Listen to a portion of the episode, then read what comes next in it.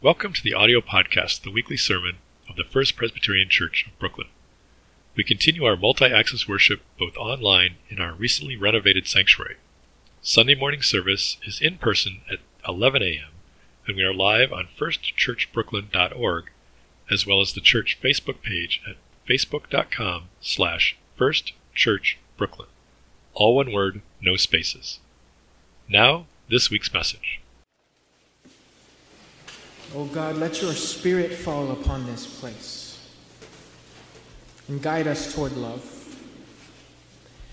Extract wisdom from my failing words and lead us deeper into the work that you've given us, deeper into love and liberation. Amen. The Lord is my shepherd, I shall not want. He leads me beside still waters, green pastures. Psalm 23 is one of the quintessential comfort texts. It hangs on kitschy little signs in people's homes. It's on the cover of sympathy cards and decorative posters in little parishes all around the world. It's usually white Jesus holding a little baby lamb or something in a grassy field by still water. It's so ubiquitous it's pervasive and it's familiar. And we take it for granted. Its comfort is automatic, its reliability is its power. But I want to begin this reflection with an unsettling question. What if there were no green pastures to lie down in, or still waters to rest beside or drink from? What if we return to that pre creation chaos of nothing, of welter and waste? We usually metaphorize or spiritualize this text, and even so called biblical literalists do the same, as if it's really a kind of immaterial spiritual plane, a utopia, a no place that doesn't require the existence of actual streams or actual healthy soil and growing things. But when we do this, the text becomes divorced from the land. Yet for ancient authors, their understanding of spiritual peace and comfort could not be separated from the natural world as ours so often is. They didn't live in industrial centers, concrete jungles, or suburban developments. The natural world was their home and their means of survival. Actually, most of the Hebrew Bible is about the land, negotiating its meaning, exploring the meaning of God in community in terms of the land. The natural world is often personified or anthropomorphized in so many interesting ways as a lover, as a friend, a mother, a provider with whom people had a profound and personal relationship. So when the psalmist imagines the peace and serenity of pastures and still water, they're imagining communion with their source of life, loved one, a gift giver. The natural world is itself a character in the text and in the drama of Scripture, not just a setting, not just a prop. It lives and dies and speaks and responds and reciprocates and is tangled up in a mutual destiny with humanity. Think about who we are in the text. If the Lord is my shepherd, then what am I? Someone want to answer? Sheep. Exactly. I'm a sheep, dependent on this land and water. And I am myself a created thing, not set apart from creation, but another iteration of creation itself. But we've imagined that humans are more like gods than creatures, as if we were of another kind, standing outside and above the rest of creation, when in fact there isn't a moment, a drop, a crumb of our lives that aren't dependent on this complex, interrelated movement of the non human world. The problem is that Christians read the creation story and get cocky. We were created last, so that makes us better, right? We're the pinnacle of creation, some have said. But no, even if it worked like that, Sabbath would be the pinnacle of creation. We see how much respect that gets. No, actually, the rabbis said that we are the youngest of creation. We came into the world late, after everything was already here. We came into the world without the wisdom of stars, the oceans, the trees, and the skies. We aren't the pinnacle of creation, we're just another part of it. And we are the younger sibling of every created thing. So, what hubris it is when we take advantage of the gifts of the natural world, when we take too much, when our desire for profit or comfort or pleasure leads us to exploit the vulnerable things of this world that have not yet learned to protect themselves from our apocalyptic violence. That hubris leads to the destruction of everything, including ourselves.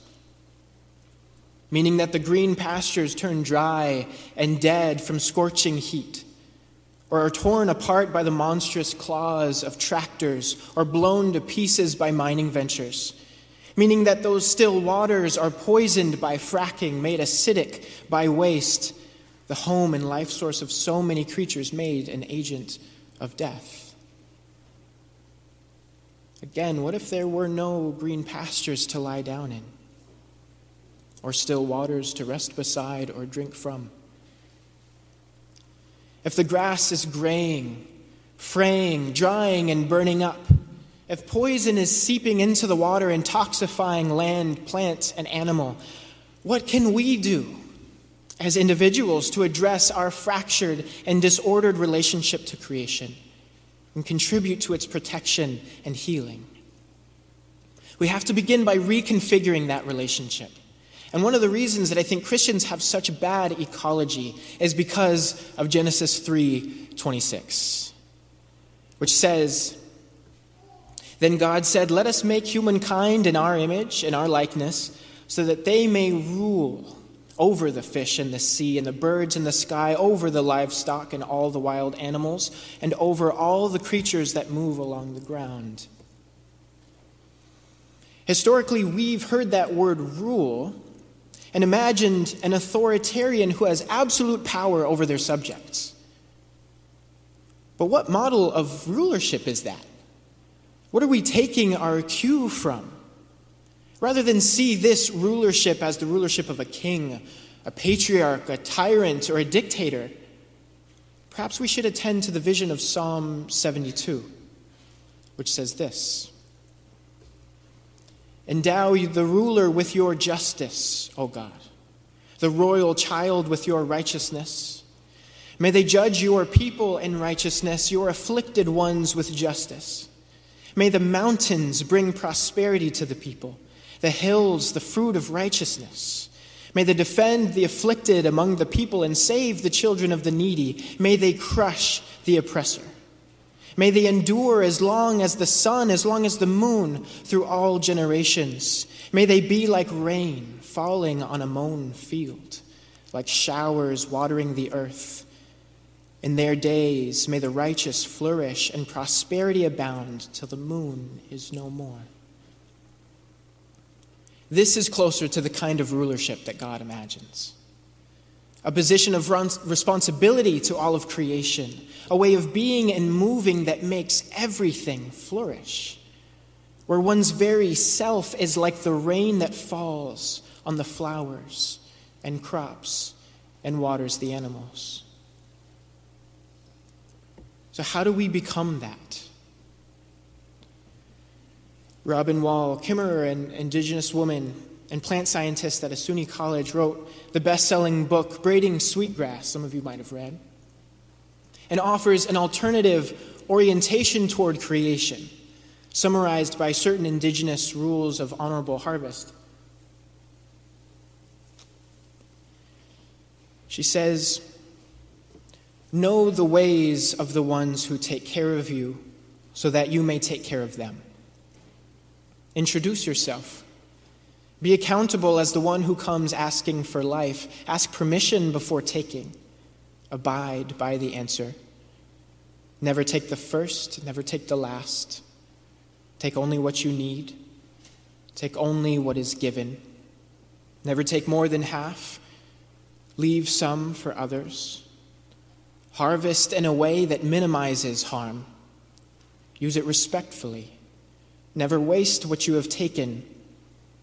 Share. Give thanks for what you've been given. Give a gift and reciprocity for what you've been given. Sustain the ones who sustain you, and the earth will last forever. The deer, the sturgeon, the berries, and the leeks say, If you follow these rules, we will continue to give our lives so that you may live. And then Kimmerer quotes a student of hers who says, You sound like my grandmother back in my village in Turkey. I will tell her she must have a sister here in the United States. The honorable harvest is her way too. In her house, we learn that everything we put in our mouths, everything that allows us to live, is the gift of another life. I remember lying with her at night as she made us thank the rafters of her house and the wool blankets we slept in. My grandma wouldn't let us forget that these are all gifts, which is why you take care of everything to show respect for that life. In my grandmother's house, we were taught to kiss the rice. If a single grain fell to the ground, we learned to pick it up and kiss it, to show we meant no disrespect in wasting it. Reciprocity is the key here, I think. Capitalism has reduced the meeting of so many of our basic needs to financial exchanges. And so our dependency on the natural world is concealed. It all happens behind the impenetrable wall of mass production and other people's invisibilized labor. But we have to tear down that wall, clarify what has been obscured, and honor the gifts of the created order because we are responsible to creation. And so we return to Genesis 3 and Psalm 72.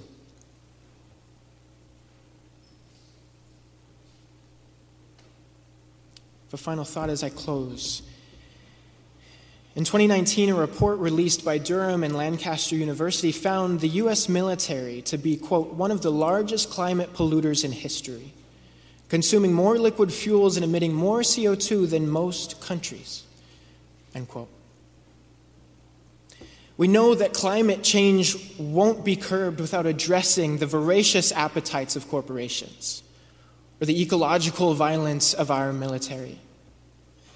And if corporations and the military are committed to violent cooperation to advance mutual interests and control over land and resources, climate activists and militants have committed to defending the earth with the same intensity. You may have heard of the Animal Liberation Front, or the Earth Liberation Front, among other groups who attempt to interrupt catastrophic extraction by any means necessary, destroying destructive machinery and putting their bodies in front of bulldozers and bullets in order to protect living things. The Dakota Access Pipeline comes to mind for many. But earlier this year, an example of this clash took place in Atlanta as the city's been trying to build a police training center on 380 acres of forest that is one of the four lungs of Atlanta, as it were, and functions as, quote, a watershed surrounded by primarily black residents who overwhelmingly oppose the project. The plans include military grade training facilities, a mock city to practice urban warfare, dozens of shooting ranges, and a Black Hawk helicopter landing pad. A young non binary indigenous forest defender, Tortuguita, was killed by police trying to clear the land for construction.